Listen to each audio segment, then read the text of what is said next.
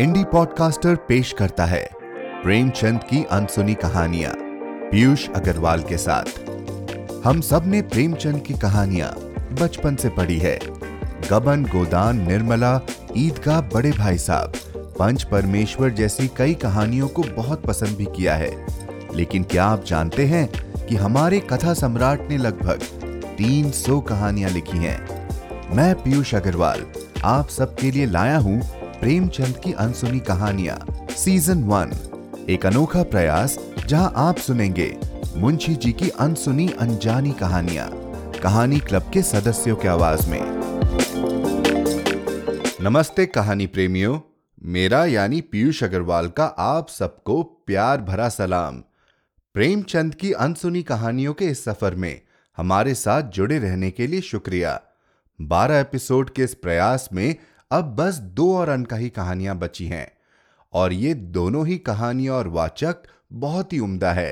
As they say save the best for the last indie podcaster और Kahani club का ये प्रयास आपको कैसा लग रहा है, हमें ज़रूर बताएँ। Hello at the rate Piyush Agarwal dot com पर ईमेल के ज़रिए। आज की नायाब अनसुनी कहानी है एक्ट्रेस जैसा कि कहानी के शीर्षक से आप समझ गए होंगे। ये कहानी एक रंगमंच नायिका की है, जो अपने 35 वसंत पार कर चुकी है। वह शादी की एक रात पहले कुंवर साहब के प्रेम को मन में बसाए शहर छोड़कर चली जाती है। क्यों? यह जानने के लिए आइए कहानी सुनते हैं। कहानी क्लब की सदस्या उषा छाबरा से। उषा जी ने 24 साल तक अध्यापन कार्य किया है। रचनात्मक लेखन, कहानी वाचन आदि पर कई वर्कशॉप्स करती हैं। आठवीं तक के बच्चों के लिए तीन सीरीज़ भी लिखा है। बच्चों को कहानियाँ सुनाना उन्हें बहुत पसंद है और वे रेक्स कर्मवीर अवार्ड से भी सम्मानित की जा चुकी हैं। यही नहीं, इन्होंने बच्चों के लिए ताक दिनादिन नामक गीतों की पुस्तक भी लिखी है। कहानी सुनाने का भी एक अपना निराला अंदाज है। अगर आप भी कहानी क्लब का हिस्सा बनना चाहते हैं तो इस एपिसोड को अंत तक सुनिएगा। तो चलिए सुनते हैं आज की अनसुनी कहानी। एक्ट्रेस। रंगमंच का पर्दा गिर गया। तारा देवी ने शकुंतला का पाठ खेलकर दर्शकों को मुग्ध कर दिया था। जिस वक्त वह शकुंतला के रूप में राजा दुष्यंत के सम्मुख खड़ी, ग्लानी, वेदना और तिरस्कार से उत्तेजित भावों को आग्नेय शब्दों में प्रकट कर रही थी, दर्शक वृंद शिष्टता के नियमों की उपेक्षा करके मंच की ओर उन मत्तों की भांति दौड़ पड़े थे और तारा देवी का यशोगान करने लगे थे। कितने ही तो स्टेज पर चढ़ गए और तारा देवी के चरणों पर गिर पड़े। सारा स्टेज फूलों से पट गया। आभूषणों की वर्षा होने लगी। यदि उसी क्षण मेनका का विमान नीचे आकर उसे उड़ा न ले जाता तो कदाचित उस धक्कम धक्के में दस पाँच आदमियों की जान पर बनाती मैनेजर ने तुरंत आकर दर्शकों को गुण ग्राहकता का धन्यवाद दिया और वादा भी किया कि दूसरे दिन फिर वही तमाशा होगा। तब लोगों का मोह उन्माद शांत हुआ। मगर एक युवक उस वक्त भी मंच पर खड़ा रहा। लंबे कद का था। तेजस्वी मुद्रा, कुंदन का सा, देवताओं का सा स्वरूप, गठी हुई देह, मुख से एक ज्योति सी प्रस्फुटित हो रही थी। कोई राजकुमार मालूम होता था। जब सारे दर्शक गण बाहर निकल आए, उसने मैनेजर से पूछा क्या तारा देवी से एक क्षण के लिए मिल सकता हूँ? मैनेजर ने उपेक्षा के भाव से कहा, हमारे यहाँ ऐसा कोई नियम नहीं है। युवक ने फिर पूछा, क्या आप मेरा कोई पत्र उनके पास भेज सकते हैं? मैनेजर ने उसी उपेक्षा के भाव से कहा, जी नहीं, क्षमा कीजिएगा, यह हमारे नियमों के विरुद्ध है। युवक ने और कुछ न कहा। निराश होकर स्टेज के नीचे उतर पड़ा और बाहर जाना ही चाहता था कि मैनेजर ने पूछा, जरा ठहर जाइए, आपका कार्ड? युवक ने जेब से कागज़ का एक टुकड़ा निकालकर कुछ लिखा और दे दिया। मैनेजर ने पुर्जे को उड़ती हुई निगाह से देखा। कुंवर निर्मल कांत चौधरी ओबीई मैनेजर की कठोर मुद्रा कोमल हो गई। कुंवर निर्मलकांत, शहर के सबसे बड़े रईस और तालुकेदार, साहित्य की उज्जवल रत्न, संगीत के सिद्ध हस्त आचार्य, उच्च कोटि के विद्वान, आठ दस लाख सालाना के नफेदार, जिनके दान से देश की कितनी ही संस्थाएँ चलती थी। इस समय एक क्षुद्र प्रार्थी के रूप में खड़े थे। मैनेजर अपने उपेक्षा भाव पर लज्जित हो गया। विनम्र शब्दों में बोला, क्षमा कीजिएगा, मुझसे बड़ा अपराध हुआ। मैं अभी तारा देवी के पास हुजूर का कार्ड लिए जाता हूँ। कुंवर साहब ने उससे रुकने का इशारा करके कहा, नहीं, अब रहने ही दीजिए। मैं कल पाँच बजे आऊँगा। इस वक्त तारा देवी को कष्ट होगा। यह उनके विश्राम का समय है। मैनेजर ने कहा मुझे विश्वास है कि वह आपकी खातिर इतना कष्ट सहर्ष सह लेंगी मैं एक मिनट में आता हूँ। किंतु कुंवर साहब अपना परिचय देने के बाद अपनी आतुरता पर संयम का पर्दा डालने के लिए विवश थे। मैनेजर को सज्जनता का धन्यवाद दिया और कल आने का वादा करके चले गए। तारा एक साफ़ सुथरे और सजे हुए कमरे में मेज के सामने किसी विचार में मग्न बैठी थी। रात का वह दृश्य उसकी आँखों के सामने नाच रहा था। ऐसे दिन जीवन में क्या बार बार आते हैं? कितने मनुष्य उसके दर्शनों के लिए विकल हो रहे हैं। बस एक दूसरे पर फट पड़ते थे। कितनों को उसने पैरों से ठुकरा दिया था। हाँ ठुकरा दिया था। मगर उस समूह में केवल एक दिव्य मूर्ति अविचलित रूप से खड़ी थी। उसकी आँखों में कितना गंभीर अनुराग था, कितना दृढ़ संकल्प। ऐसा जान पड़ता था, मानो दोनों नेत्र उसके हृदय में चुभे जा रहे हों। आज फिर उस पुरुष के दर्शन होंगे या नहीं, कौन जानता है? लेकिन यदि आज उनके दर्शन हुए तो तारा उनसे एक बार बातचीत किए बिना न जाने देगी। यह सोचते हुए उसने आईने की ओर देखा। कमल का फूल सा खिला था। कौन कह सकता था कि वह नव विकसित पुष्प तैतीस बसंतों की बहार देख चुका है। वह कांति, वह कोमलता, वह चपलता, वह माधुर्य किसी नव यौवना को लज्जित कर सकता था। तारा एक बार फिर हृदय में प्रेम दीपक जला बैठी। आज से बीस साल पहले एक बार उसको प्रेम का कटु अनुभव हुआ था। तब से वह एक प्रकार का वैधव्य जीवन व्यतीत करती रही।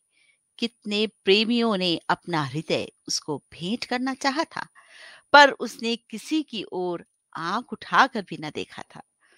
उसे उनके प्रेम में कपट की गंध आती थी। मगर आह, आज उसका संयम उसके हाथ से निकल गया।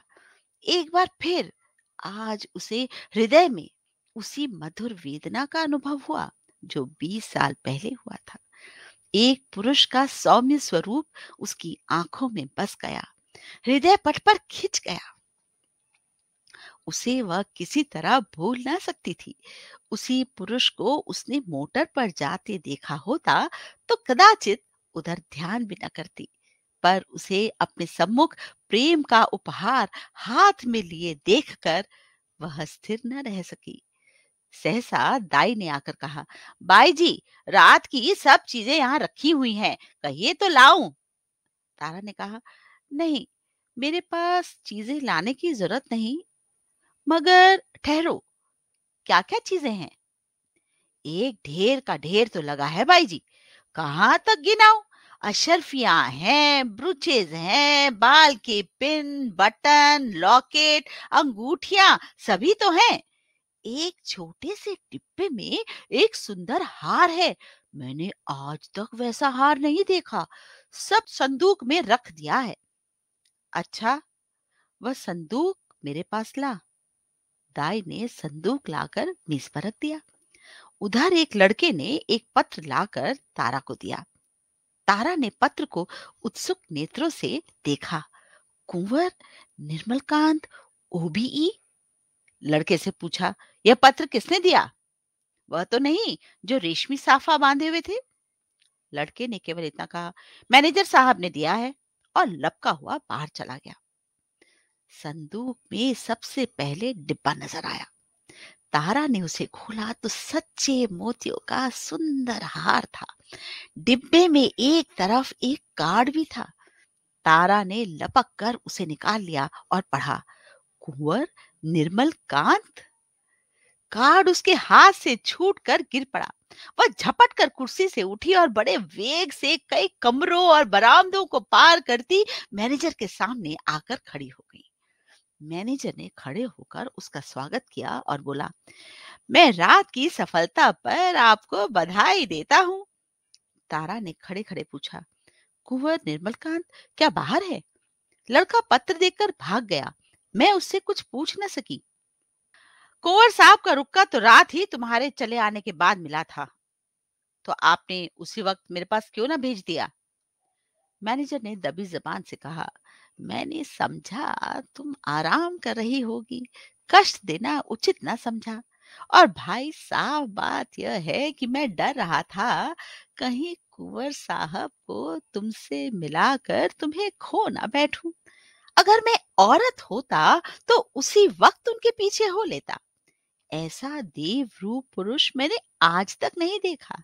वही जो रेशमी साफा बांधे खड़े थे तुम्हारे सामने। तुमने भी तो देखा था। तारा ने मानो अर्ध निद्रा की दशा में कहा हाँ देखा तो था। क्या यह फिर आएँगे? हाँ आज पाँच बजे शाम को।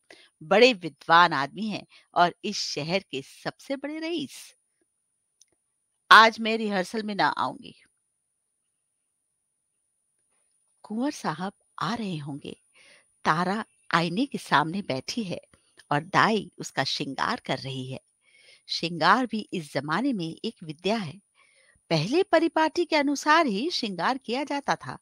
कवियों, चित्रकारों और रसिकों ने श्रृंगार की मर्यादा सी बाँध दी थी। आँखों के लिए काजल लाजमी था, हाथों के लिए मेहंदी, पाव के लिए महावर एक एक अंग एक एक आभूषण के लिए निर्दिष्ट था। आज वह परिपाटी नहीं रही। आज प्रत्येक रमणी अपनी सुरुचि, सुबुद्धि और तुलनात्मक भाव से श्रृंगार करती है। उसका सौंदर्य किस उपाय से आकर्षकता की सीमा पर पहुँच सकता है, यही उसका आदर्श होता है। तारा इस कला में निपुण थी, वह पंद्रह साल से इस कंपनी में थी और यह समस्त जीवन उसने पुरुषों के हृदय से खेलने में ही तो व्यतीत किया था। किस चितवन से, किस मुस्कान से, किस अंगड़ाई से, किस तरह केशों के बिखेर देने से दिलों का कत्ले आम हो जाता है? इस कला में कौन उससे बढ़कर हो सकता था? आज उसने चुन चुन कर आजमाए हुए तीर तरकश से निकाले और जब अपने अस्त्रों से सजकर वह दीवान खाने में आई तो जान पड़ा मानो संसार का सारा माधुर्य उसकी बलाए ले रहा है। वह मेज के पास खड़ी होकर कुंवर साहब का कार्ड देख रही थी। उसके कान मोटर की आवाज़ की ओर लगे हुए थे। वह चाहती थी कि कुंवर साहब इसी वक्त आ जाए और उसे इसी अंदाज में खड़े देखें।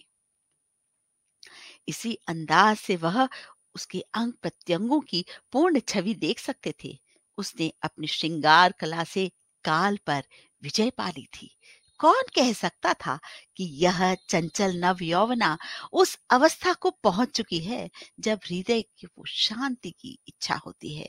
वह किसी आश्रम के लिए आतुर हो उठता है और उसका अभिमान नम्रता के आगे सिर झुका देता है। तारा देवी को बहुत इंतज़ार न करना पड़ा। कुंवर साहब शायद मिलने के लिए उससे भी उत्सुक थे। दस ही मिनट के बाद उनकी मोटर की आवाज़ आई। तारा संभल गई। एक क्षण में कुंवर साहब ने कमरे में प्रवेश किया। तारा शिष्टाचार के लिए हाथ मिलाना ही भूल गई। प्रौढ़ावस्था में भी प्रेमी की उद्विग्नता और असावधानी कुछ कम नहीं होती। वह किसी सलज्जा युवती की भांति सिर झुकाए खड़ी रही। कुंवर साहब की निगाह आते ही उसके गर्दन पर पड़ी। वह मोतियों का हार, जो उन्होंने रात को भेंट किया था, चमक रहा था। कुंवर साहब को इतना आनंद और कभी न हुआ। उन्हें एक क्षण के लिए ऐसा जान पड़ा, मानो उसके जीवन की सारी अभिलाषा पूरी हो गई। बोले, मैंने आपको आज इतने सवेरे कष्ट दिया, क्षमा कीजिएगा। यह तो आपकी आराम का समय होगा। तारा ने सिर से खिसकती हुई साड़ी को संभाल कर कहा, इससे ज़्यादा आराम और क्या हो सकता है? कि आपके दर्शन हुए। मैं इस उपहार के लिए और क्या आपको मनो धन्यवाद देती हूँ? अब तो कभी कभी मुलाकात होती रहेगी। निर्मल कांत ने मुस्कुरा कर कहा कभी कभी नहीं, रोज। आप चाहे मुझसे मिलना ना पसंद करें, पर एक बार इस जोड़ी पर सिर को झुका ही जाऊँगा। तारा ने भी मुस्कुराकर उत्तर दिया, उसी वक्त उसी वक्त तक, जब तक कि मनोरंजन की कोई नई वस्तु नज़र ना आ जाए? क्यों? मेरे लिए यह मनोरंजन का विषय नहीं, ज़िंदगी और मौत का सवाल है। हाँ तुम इसे विनोद समझ सकती हो, मगर कोई परवाह नहीं। तुम्हारे मनोरंजन के लिए मेरे प्राण भी निकल जाए तो मैं अपना जीवन सफल समझूँगा। दोनों तरफ़ से इस प्रीति को निभाने के वादे हुए। फिर दोनों ने नाश्ता किया और कल भोज का न्योता देकर कुंवर साहब विदा हुए। एक महीना गुजर गया। कुंवर साहब दिन में कई कई बार आते। उन्हें एक क्षण का वियोग भी असह्य था। कभी दोनों बजरे पर दरिया की सैर करते, कभी हरी हरी घास पर पार्कों में बैठे बातें करते, कभी गाना बजाना होता, नित नए प्रोग्राम बनते थे। सारे शहर में मशहूर था कि ताराबाई ने कुंवर को फांस लिया और दोनों हाथों से संपत्ति लूट रही है। पर तारा के लिए कुंवर साहब का प्रेम ही एक ऐसी संपत्ति थी जिसके सामने दुनिया भर की दौलत, हेय थी। उन्हें अपने सामने देखकर उसे किसी वस्तु की इच्छा न होती थी। मगर एक महीने तक इस प्रेम के बाज़ार में घूमने पर भी तारा को वह वस्तु न मिली, जिसके लिए उसकी आत्मा लोलुप हो रही थी।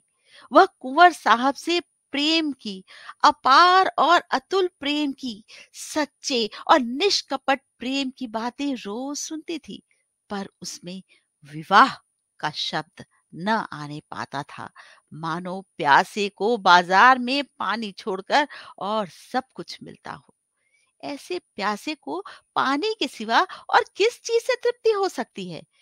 प्यास बुझाने के बाद संभव है और चीज़ों की तरफ़ उसकी रुचि हो, पर प्यासे के लिए तो पानी सबसे मूल्यवान पदार्थ है। वह जानती थी कि कुंवर साहब उसके इशारे पर प्राण तक दे देंगे। लेकिन विवाह की बात क्यों उनकी ज़ुबान से नहीं मिलती? क्या इस विषय को कोई पत्र लिखकर अपना आशय कह देना संभव था? फिर क्या वह उसको केवल विनोद की वस्तु बनाकर रखना चाहते हैं? यह अपमान उससे न सहा जाएगा। कुंवर के एक इशारे पर वह आग में कूद सकती थी, पर यह अपमान उसके लिए असह्य था। किसी शौकीन रईस के साथ, वह इससे कुछ दिन पहले शायद एक दो महीने रह जाती और उसे नोच खसोट कर अपनी राह लेती। किंतु प्रेम का बदला प्रेम है। कुंवर साहब के साथ वह यह निर्लज जीवन न व्यतीत कर सकती थी। उधर कुंवर साहब के भाई बंद भी गाफिल न थे। वे किसी भांति उन्हें ताराबाई के पंजे से छुड़ाना चाहते थे। कहीं कुंवर साहब का विवाह ठीक कर देना ही एक ऐसा उपाय था जिससे सफल होने की आशा थी और यही उन लोगों ने किया। उन्हें यह भय तो न था कि कुंवर साहब इस एक्ट्रेस से विवाह करेंगे। हाँ यह भय अवश्य था कि कहीं रियासत का कोई हिस्सा उसके नाम कर दें या उसके आने वाले बच्चों को रियासत का मालिक बना दें। कुंवर साहब पर चारों ओर से दबाव पड़ने लगे। यहाँ तक कि यूरोपियन अधिकारियों ने भी उन्हें विवाह कर लेने की सलाह दी। उस दिन संध्या समय कुंवर साहब ने ताराबाई के पास जाकर कहा, तारा देखो, तुमसे एक बात कहता हूँ, इनकार न करना। तारा का हृदय उछलने लगा, बोली, कहिए, क्या बात है? ऐसी कौन वस्तु है जिसे आपकी भेंट करके मैं अपने को धन्य समझूं? बात मुँह से निकलने की देर थी। तारा ने स्वीकार कर लिया और हर्ष उन्माद की दशा में रोती हुई कुंवर के पैरों पर गिर पड़ी।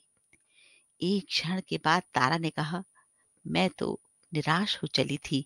आपने बड़ी लंबी परीक्षा ली। कुंवर साहब ने जबान दांतों तले दबाई, मानो कोई अनुचित बात सुन ली हो। यह बात नहीं है तारा। अगर मुझे विश्वास होता कि तुम मेरी याचना स्वीकार कर लोगी तो कदाचित पहले ही दिन मैंने भिक्षा के लिए हाथ फैलाया होता, पर मैं अपने को तुम्हारे योग्य नहीं पाता था। तुम सदगुणों की खान हो और मैं? मैं जो कुछ हूँ, वह तुम जानती ही हो। मैंने निश्चय कर लिया था कि उम्र भर तुम्हारी उपासना करता रहूँगा। शायद कभी प्रसन्न होकर तुम मुझे बिना मांगे ही वरदान दे दो। बस यही मेरी अभिलाषा थी। मुझमें अगर कोई गुण है तो यही कि मैं तुमसे प्रेम करता हूँ। जब तुम साहित्य या संगीत या धर्म पर अपने विचार प्रकट करने लगती हो तो मैं दंग रह जाता हूँ और अपनी शुद्धता पर लज्जित हो जाता हूँ। तुम मेरे लिए सांसारिक नहीं, स्वर्गीय हो। मुझे आश्चर्य यही है कि इस समय मैं मारे खुशी के पागल क्यों नहीं हो जाता? कुंवर साहब देर तक अपने दिल की बातें कहते रहे। उनकी वाणी कभी इतनी प्रगल्भ न हुई थी। तारा सिर झुकाए सुनती थी, पर आनंद की जगह उसके मुख पर एक प्रकार का क्षोभ, लज्जा से मिला हुआ अंकित हो रहा था। यह पुरुष इतना सरल हृदय, इतना निष्कपट है, इतना विनीत, इतना उदार। सहसा कुंवर साहब ने पूछा तो मेरे भाग्य किस दिन उदय होंगे तारा? दया करके बहुत दिनों के लिए ना टालना। तारा ने कुंवर साहब की सरलता से परास्त होकर चिंतित स्वर में कहा, कानून का क्या कीजिएगा? कुंवर साहब ने तत्परता से उत्तर दिया, तुम विषय में तुम निश्चिंत रहो। मैंने वकीलों से पूछ लिया है, एक कानून ऐसा है जिसके अनुसार हम और तुम एक प्रेम सूत्र में बन सकते हैं, उसे सिविल मैरिज कहते हैं। बस, आज ही के दिन वह शुभ मुहूर्त आएगा। क्यों? तारा सिर झुकाए रही, बोल न सकी। मैं प्रातः काल आ जाऊँगा, तैयार है ना? तारा सिर झुकाए रही, मुँह से एक शब्द न निकला। कुंवर साहब चले गए, पर तारा वही मूर्ति की भांति बैठी रही। पुरुषों के हृदय से क्रीड़ा करने वाली चतुर नारी क्यों इतनी विमूढ़ हो गई है? विवाह का एक दिन और बाकी है। तारा को चारों ओर से बधाइयाँ मिल रही हैं। थिएटर के सभी स्त्री पुरुषों ने अपनी सामर्थ्य के अनुसार उसे अच्छे अच्छे उपहार दिए हैं। कुंवर साहब ने भी आभूषणों से सजा हुआ एक सिंगारदान भेंट किया है। उनके दो चार अंतरंग मित्रों ने भांति भांति के सौगात भेजे हैं। पर तारा के सुंदर मुख पर हर्ष की रेखा भी नज़र नहीं आती। वह क्षुब्ध और उदास है। उसके मन में चार दिनों से निरंतर यही प्रश्न उठ रहा है, क्या कुंवर के साथ विश्वासघात करे? जिस प्रेम के देवता ने उसके लिए अपने कुल मर्यादा को तिलांजलि दे दी, अपने बंधु जनों से नाता तोड़ा, जिसका हृदय हिम कण के समान निष्कलंक है, पर्वत के समान विशाल उसी से कपट करे? नहीं, वह इतनी नीचता नहीं कर सकती। अपने जीवन में उसने कितने ही युवकों से प्रेम का अनुभव किया था, अभिनय किया था। कितने ही प्रेम के मतवालों को वह सब्ज बाग दिखा चुकी थी, पर कभी उसके मन में ऐसी दुविधा न हुई थी, कभी उसके हृदय ने उसका तिरस्कार न किया था। क्या इसका कारण इसके सिवा कुछ और था कि ऐसा अनुराग उसे और कहीं न मिला था? क्या वह कुंवर साहब का जीवन सुखी बना सकती है? हाँ अवश्य। इस विषय में उसे लेश मात्र भी संदेह नहीं था। भक्ति के लिए ऐसी कौन सी वस्तु है जो असाध्य हो? पर क्या वह प्रकृति को धोखा दे सकती है? ढलते हुए सूर्य में मध्यान्ह का सा प्रकाश हो सकता है? असंभव। वह स्फूर्ति, वह चपलता, वह विनोद, वह सरल छवि, वह तल्लीनता, वह त्याग, वह आत्मविश्वास, वह कहाँ से लाएगी? जिसके सम्मिश्रण को यौवन कहते हैं। नहीं। वह कितना ही चाहे, पर कुंवर साहब के जीवन को सुखी नहीं बना सकती। बूढ़ा बैल कभी जवान बछड़ों के साथ नहीं चल सकता। आह! उसने यह नौबत ही क्यों आने दी? उसने क्यों कृत्रिम साधनों से, बनावटी सिंगार से कुंवर को धोखे में डाला? अब इतना सब कुछ हो जाने पर वह किस मुँह से कहेगी कि मैं रंगी हुई गुड़िया हूँ? जवानी मुझसे कब की विदा हो चुकी? अब केवल उसका पद चिन्ह रह गया है। रात के बारह बज गए थे। तारा मेज के सामने इन्हीं चिंताओं में मग्न बैठी हुई थी। मेज पर उपहारों के ढेर लगे हुए थे, पर वह किसी चीज़ की ओर आँख उठाकर भी न देखती थी। अभी चार दिन पहले वह इन्हीं चीज़ों पर प्राण देती थी। उसे हमेशा ऐसी चीज़ों की तलाश रहती थी। जो काल के चिन्हों को मिटा सके। पर अब उन्हीं चीज़ों से उसे घृणा हो रही है। प्रेम सत्य है और सत्य और मिथ्या दोनों एक साथ नहीं रह सकते। तारा ने सोचा, क्यों ना यहाँ से कहीं भागा जाए? किसी ऐसी जगह चली जाए जहाँ कोई उसे जानता भी ना हो। कुछ दिनों के बाद जब कुंवर का विवाह हो जाए तो वह फिर आकर उनसे मिले और यह सारा वृत्तांत उनसे कह सुनाए। इस समय कुंवर पर वज्रपात सा होगा। हाय, न जाने उनकी क्या दशा होगी। पर उसके लिए इसके सिवा और कोई मार्ग नहीं है। अब उनके दिन रो रो कर कटेंगे। लेकिन उसे कितना ही दुख क्यों ना हो। वह अपने प्रियतम के साथ छल नहीं कर सकती। उसके लिए इस स्वर्गीय प्रेम की स्मृति, इसकी वेदना ही बहुत है। इससे अधिक उसका अधिकार नहीं।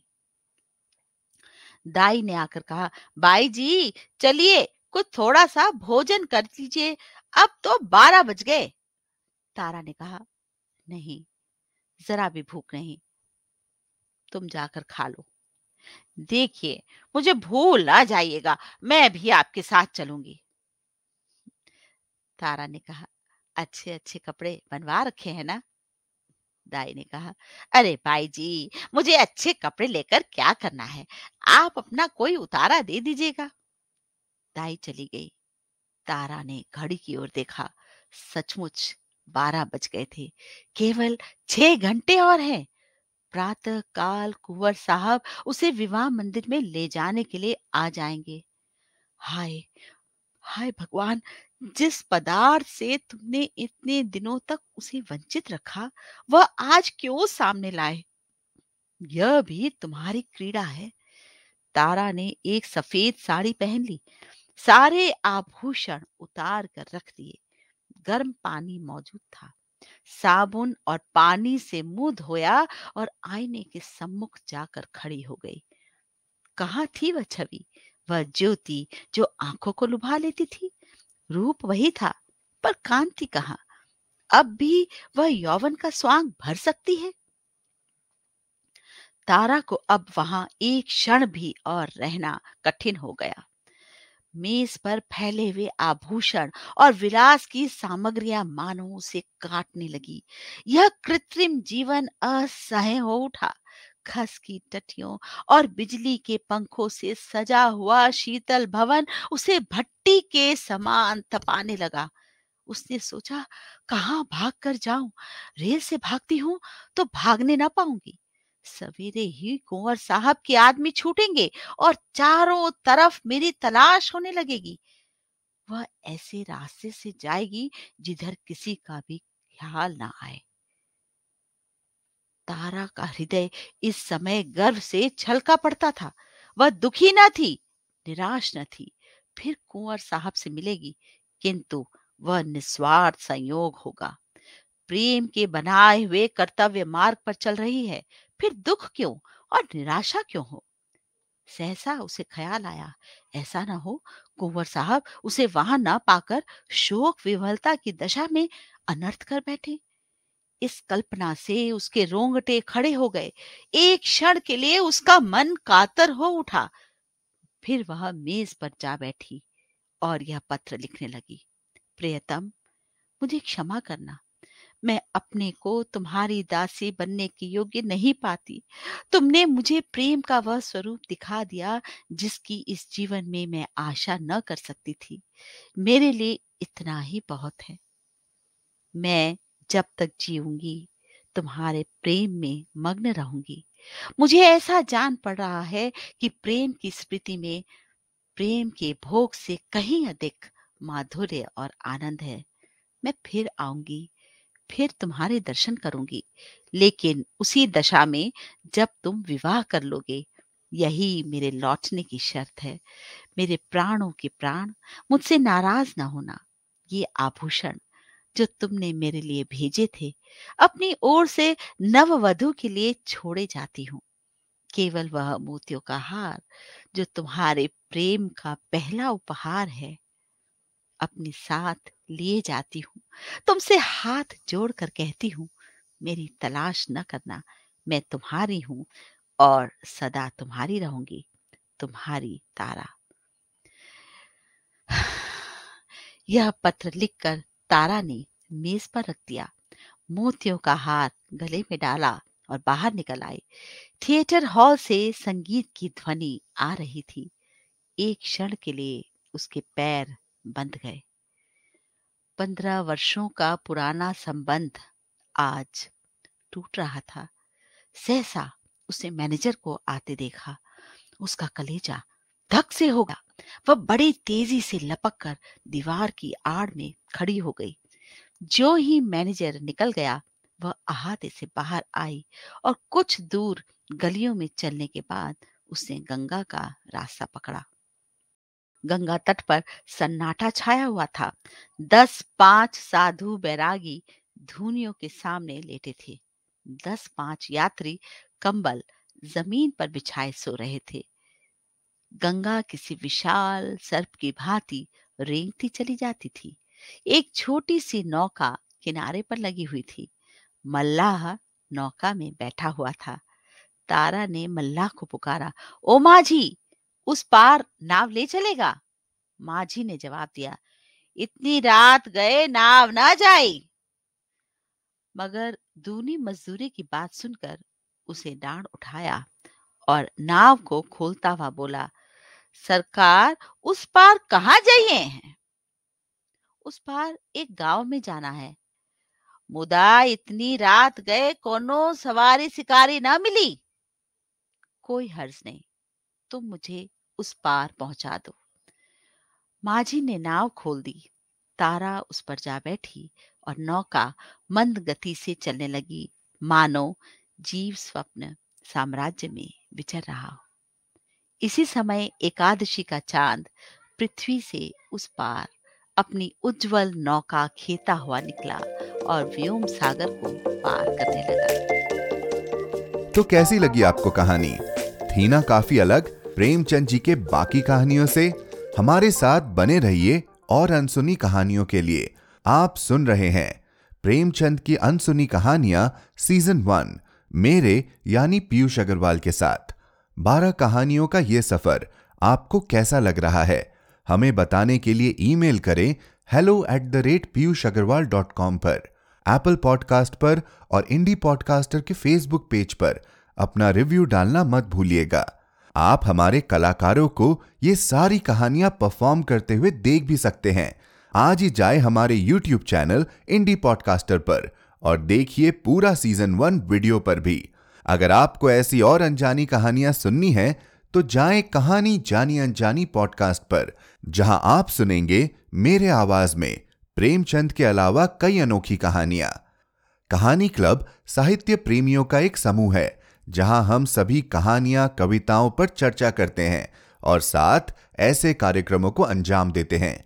इसमें जुड़ने के लिए आप Kahani K A H A N I club K L U B के फेसबुक ग्रुप पर जा सकते हैं या फिर कहानी क्लब डॉट कॉम पर संपर्क कर सकते हैं। यूँ ही बने रहिए मेरे साथ और सुनते रहिए प्रेमचंद की अनसुनी कहानियाँ।